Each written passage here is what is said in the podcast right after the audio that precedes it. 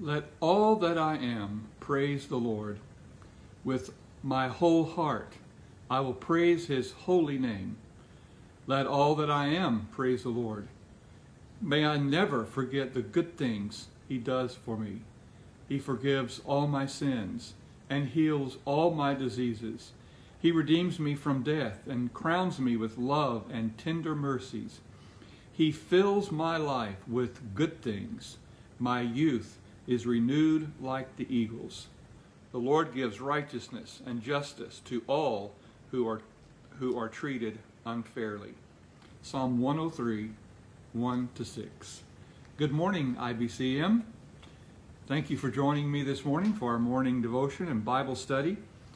It's always a pleasure to be with you each morning. This morning we continue uh, looking at the five themes that we learned from God's message this past Sunday from Revelation chapter 7, verses 9 to 16. If you remember, the fifth theme from that study of Revelation is that um, we see a vision of uh, the eternal care of our shepherd. And so today, uh, we're going to uh, study a passage, a passage of Scripture from the Gospel of John again today. We were in John 15 yesterday. Today we're going to study a passage from the 10th chapter of John's Gospel. Let me just remind you of a few things. Uh, I do this occasionally just to remind us of some uh, effective and fruitful strategies for praying and studying God's Word. And perhaps you're a new believer and you're learning how to pray and how to study God's Word. So, one of the things that we keep in mind in our devotional times, our Bible study times, is to have a strategy for prayer. And so, a very simple way that you can uh, have a, a, good, fruitful strategy for, for prayer is to use the, the letters in the word pray as a, a strategy. So, we begin by praising, the P in pray, praising God, and giving Him thanksgiving for all his benefits, for all of his uh, provisions, for his presence, for salvation, and uh, anything else that you have been experiencing in your life through your relationship with God. Uh, the Psalms are an excellent place to go uh, to form our prayers of thanksgiving and praise to God. Then the R in prayer reminds us to repent of our sins and to seek God's forgiveness and cleansing. Then the A uh, and pray stands for ask. We spend time in prayer asking, asking God to provide the needs of our loved ones, our, our friends, uh, our own personal needs, asking God to um, uh, do His work, uh, asking God to reveal Himself to us. So there's lots of things that we can ask. And uh, if we read through the scriptures, um, the Psalms and other scriptures, even Paul's letters, uh, we, we see a lot of examples of, of what we can ask of the Lord. And we ask with uh, boldness and confidence. And the why in prayer and pray uh, uh represents the word yield. Uh, we finish our prayer time yielding our hearts, our minds, our body, and soul to the will of the Father. So every once in a while, I just like to remind us of good strategies for our own personal spiritual growth. And so I would encourage you to adapt that strategy of pray for your prayer times. With that said, let's spend some time in prayer now this morning before we have our, our time of, of Bible study, spending time in the Word. So let's spend some time in prayer this morning. And let's begin with praising God. So, right now, in our own minds, let's just simply voice our prayers of praise to God. There are prayers that God has answered in your own life. There are uh, specific uh, experiences that you've had with the Lord. So let's just praise the Lord right now. Lord, we lift our voices to you in praise. And right now, my brothers and sisters are lifting their own voices of praise to you, Lord, giving you thanksgiving for how they are experiencing you in their lives, how you have answered their prayers. Lord, as the psalmist said, you are good. You, you forgive our sins. You provide our needs. You are a good and mighty God, and we praise you. We want to love you more and more. We want to worship you with all of our life. We praise you, Lord. Lord, at this time, we want to now uh, confess and repent of our sin from yesterday, or maybe already this morning. We recognize, Lord, that when we sin against you, we are taking our life into our own hands and rebelling against your uh, rule in our lives. And we repent of that. And that's not how we want to live. So, Lord, we're grateful for your promise that if we confess our sins, you are faithful and just to forgive us of all of our sins. Thank you for your forgiveness. Now, Lord, we want to ask uh, for your help, for your work. First of all, we want to ask you to do your work in Myanmar. We pray, Lord, that the body of Christ there will have wisdom and courage as they stand firm in their faith. Fight the fight, um, not the physical fight, but the spiritual warfare that is happening there. We pray, Lord, that you will bring healing to our brothers and sisters there who are sick from COVID, and that you would bring healing to the nation where there is civil unrest. We also, also want to ask you, Lord, to be at work here in our own nation of the Philippines. And we pray, Lord, that especially today, that, the, that there would be more and more vaccines that would come into the Philippines, and that those vaccines will be distributed all throughout the country so that we can fight this disease and reach a, a herd immunity here. We pray for those uh, in our family, in our church family, friends who are sick with COVID, and pray that you would bring healing to their bodies. Lord, this morning we want to ask you to be at work in the hearts and lives of our leadership team and our board of trustees. Lord, in these days, uh, there are some certain challenges that we face because of the pandemic and now the shutdown. There are financial challenges that we face and our, our giving.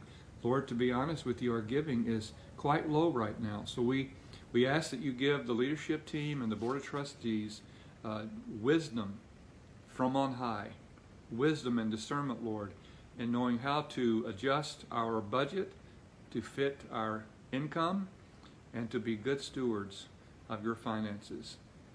We also pray, Lord, that all of us who are members of this family will give cheerfully, consistently, faithfully, and sacrificially so that we can do your work here in Manila and the Philippines. Lord, today we want to pray for our soul care team who is trained and ready to give godly and biblical counsel to people who are hurting emotionally and spiritually. We pray, Lord, that um, they will these this team will grow in their walk with Jesus, and that they will um, continue to give wise counsel to those who reach out to us. We pray, Lord, that you will raise up more servants for this team so that we can meet all the needs of the people of our church family and even our city. Lord, we pray for our disciple making ministry. We pray, Lord, that your Holy Spirit would, would um, stir up a longing and a hunger and a thirst for all of our church family to grow in the knowledge of, of the Word and the Lord Jesus, to grow in their faith, and to grow in their fruitfulness. Lord, we ask you to be at work in our city, the great city of Manila. We're thinking of NCR Plus, the 24 million people who live here in this great city. We're praying, Lord, that your Holy Spirit will be at work in the hearts of people, preparing them to hear the gospel. We pray that you will open doors in barangay after barangay for us to enter those places with the compassion of Christ and the good news of salvation.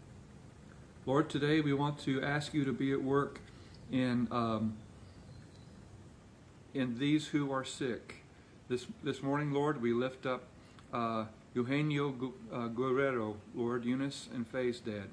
We thank you, God. We give you praise that uh, uh, the provisions have been provided, a doctor and the finances to be provided for his cataract surgery, which will be scheduled soon. And we pray, Lord, that that will restore his sight, clear sight, and in the process, he will have a clear vision of his need for salvation. We pray this morning for uh, Herma Flora and pray, Lord, that you will provide uh, the finances and the doctor who needs to, per- to uh, uh, perform uh, a surgery that she needs very soon, Lord. And of course, Lord, as we often do, we pray for Pearlie and Becky and Jenny and Bong and Cassie and Nita, all who are fighting cancer. We pray for healing. We pray for strength. We pray for firm faith that will be a shining light to all who are watching. This morning, Lord, we also want to pray for these church planters. We pray for Pastor Glenmar and his wife, Aljean, that you would sustain them, support them, encourage them, give them wisdom as they work with our cousins in Mindanao.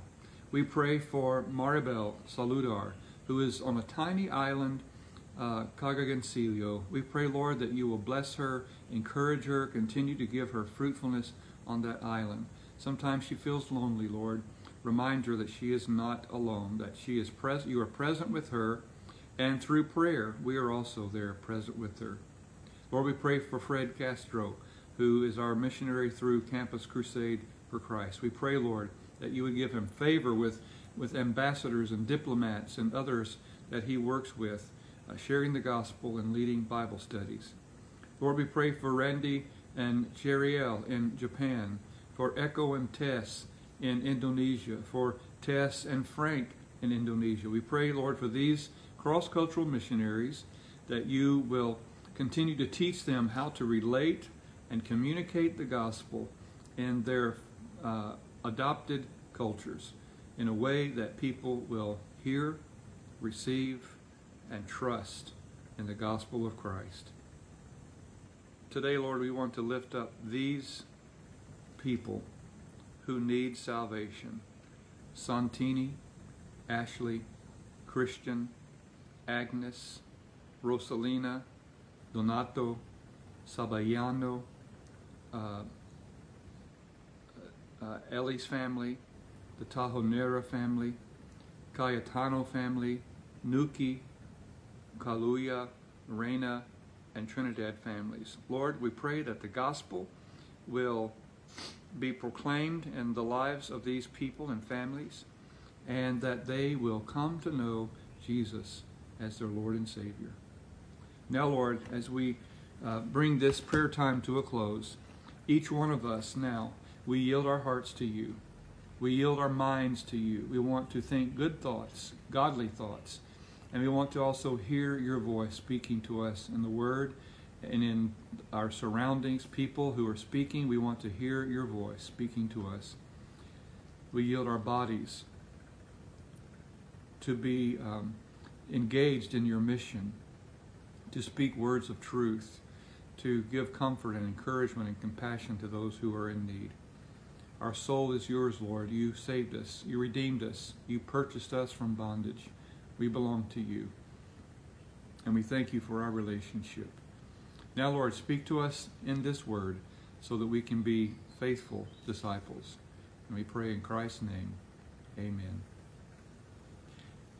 Sunday morning in our worship time, as we were reading and studying and meditating on Revelation chapter 7, verses 9 to 17, we saw those five themes uh, that form our focus, our long term focus, uh, that vision that, that God gave to John uh, of, of heaven.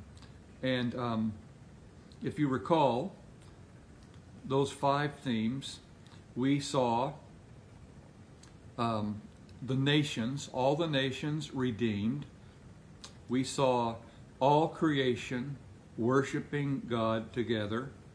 We saw holy people, pure people before the Lord. We saw the redeemed dwelling with God in joyful service. And that fifth theme is that we, we saw the eternal care of our shepherd. How does that vision, that long term vision, the end of mission, all the nations redeemed, rejoicing, worshiping, serving, dwelling together with God, how does that impact our uh, mission, our life right now on earth? Well, let's focus on that fifth theme, the shepherd. So let's look at John chapter 10, In this passage, Jesus is describing himself as the good shepherd. So we're going to read um, we're going to read uh, chapter 10 and we're going to read verses 1 to 16. John chapter 10 1 to 16. This word will speak for itself about our good and great shepherd who is not only the eternal caretaker, the eternal shepherd for us in heaven, but is right now available to be our shepherd. But as the word does speak for itself, um, I'm going to draw out uh, uh, five or six uh, teachings, themes from this passage that we can cling to each day. John chapter 10, verses 1 to 16. I tell you the truth. Anyone who sneaks over the wall of a sheepfold rather than going through the gate must surely be a thief and a robber. But the one who enters through the gate is the shepherd of the sheep. The gatekeeper opens the gate for him, and the sheep recognize his voice and come to him. He calls his own sheep by name and leads them out.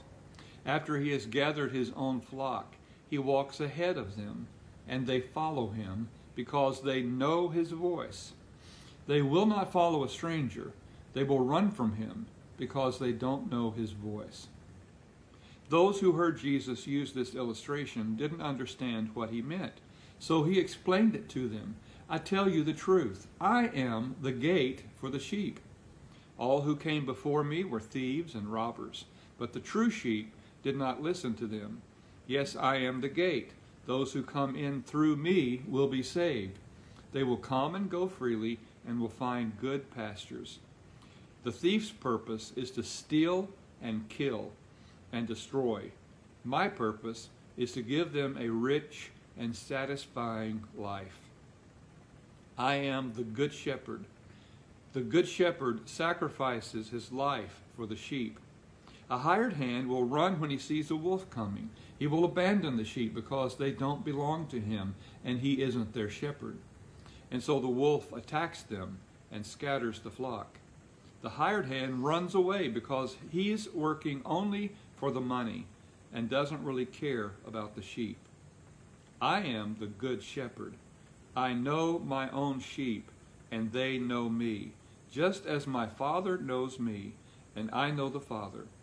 So I sacrifice my life for the sheep. I have other sheep too that are not in this sheepfold. I must bring them also. They will listen to my voice, and there will be one flock with one shepherd. That is one of my favorite passages. I know you've heard me say that probably several times before. I have several several favorites. When someone asks me, "What is your favorite passage of Scripture?" I have a difficult time uh, answering that question because I have so many favorites. This is one of them. So in this passage, Jesus describes himself as both the gate and the sheep. And so he's describing a sheepfold. Uh, when the shepherd had the sheep out in, the pasture, he would uh, find a, a, place where there were maybe some uh, uh an outcropping of rocks on the side of a hill, and uh, he would also gather um, um, tree, you know, fallen tree limbs uh, and other things to sort of build a little pen, a little fold to keep the sheep overnight. And, and the shepherd would uh, lay down at the gate so that if any um, um, robber or wild animal would want to come get the sheep, they had to go uh, over the shepherd. So Jesus is describing himself as the gate, and and there is no salvation unless we come through the gate, who is Jesus Christ. And once we have salvation by trusting in Jesus, then he also becomes our shepherd. He's not only the gate of our salvation, but he's the shepherd of our discipleship. This is such wonderful news. I do not trust in Jesus and then have to find my own way. I trust in Jesus and he shepherds me all the way to our eternal home in heaven. So let's look at a few things that are powerful for us to consider as we follow the shepherd. First of all, notice he mentioned a couple of times his voice. He, he, the sheep recognize his voice. We see that in verse 3. Um, we have an intimate relationship with Jesus. He speaks to us through his word. He speaks to us in prayer, not in an audible voice. But haven't you been in, in prayer, maybe this morning as we prayed? There was a thought that came to your mind, an impression that you had as you were praying. I truly believe that's the voice of Jesus speaking through the Spirit who abides in us. So uh, there is that vocal connection, word connection. He instructs us along the way. Notice also in verse 3 that he leads us, that he, sorry, that he calls us by name. So he knows us. I remember one time, and I think I've told this story before, when I was a teenager, my family was on a picnic one Sunday afternoon, and we uh, came up on a shepherd who was, had his sheep out in an open range. We stopped and talked to him for a while, and, uh, and my mom asked him, We've heard that shepherd named their sheep and can recognize their sheep and call them by name. Is that true? And he said, Yes, it's true. And he began there were several sheep just right nearby, and he began calling those sheep by their names. And, and when he called them by name, they, they drew near to him. That's a reality. And so Jesus knows your name. He knows my name. That's incredible. So there's that intimate connection with him. He knows us. He also leads us out. He gives us leadership and guidance. And a true sheep, a true, a true disciple, follow him and we will not follow a stranger. We recognize uh, strange and foreign voices that are speaking, and we, we flee those voices, but we always follow the shepherd. Let's move down to verse 11, and notice that in verse 11 and also in verse 15, Jesus remarks that he lays down his life. He gives his life for his sheep. And we certainly see that on the cross. Jesus willingly went to the cross.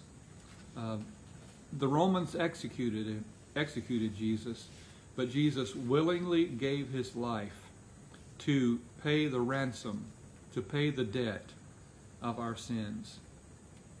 What a shepherd who literally gave his life for us. Thankfully, the Father resurrected him on the third day. But the shepherd has given his life, has sacrificed his life for us. Uh, notice that in verse verses 12 to 13, Jesus compares himself, or rather contrasts himself, to a hired hand. Sometimes the owner of the sheep uh, would hire someone to keep the sheep. And of course, a hired hand who's only working for the money, if there's danger, they're, they're going to run for their lives. But though the Father sent Jesus to be our shepherd, Jesus is not a hired hand. Jesus, who is God in the flesh, owns the sheep. He's the sheep owner. And he will never run from danger. He runs to danger. He will never abandon us. He will never run away from us. He will always run to us. He is always present with us, even in danger. Jesus promised in John chapter 14 that he would never abandon or forsake us.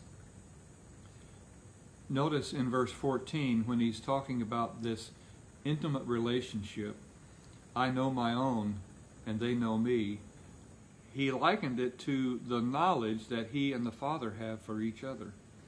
And that word know there, we've talked about this before, that word know denotes a personal, intimate relationship. Those of us who are married, think about think about the um, that intimate relationship we have with our spouses. Cindy and I have been married 44 years. And the longer we're married, the more intimate that relationship becomes, in which we can uh, know, really know each other, what each other thinks and feels. Uh, just a while ago, Cindy and I were, were talking and having fun together, and, and she was making a funny comment, and I finished her comment before she did. We know each other.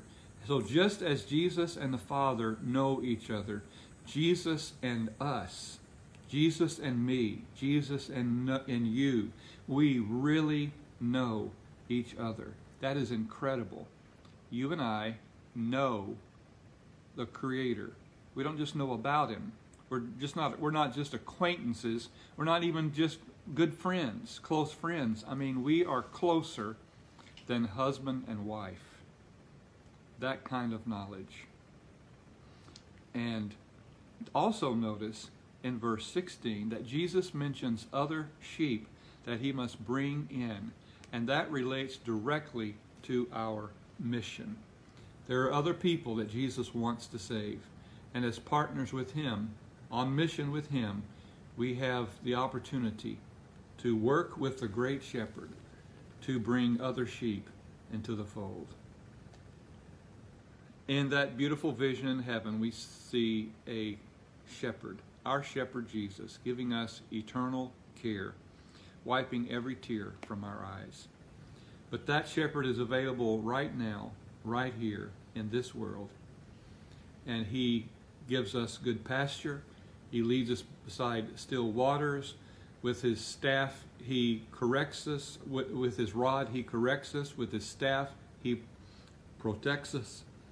He feeds us, nurtures us, teaches us, guides us, gives his life for us, has saved us, knows us, relates to us, speaks to us, has fellowship with us, and has a partnership with us.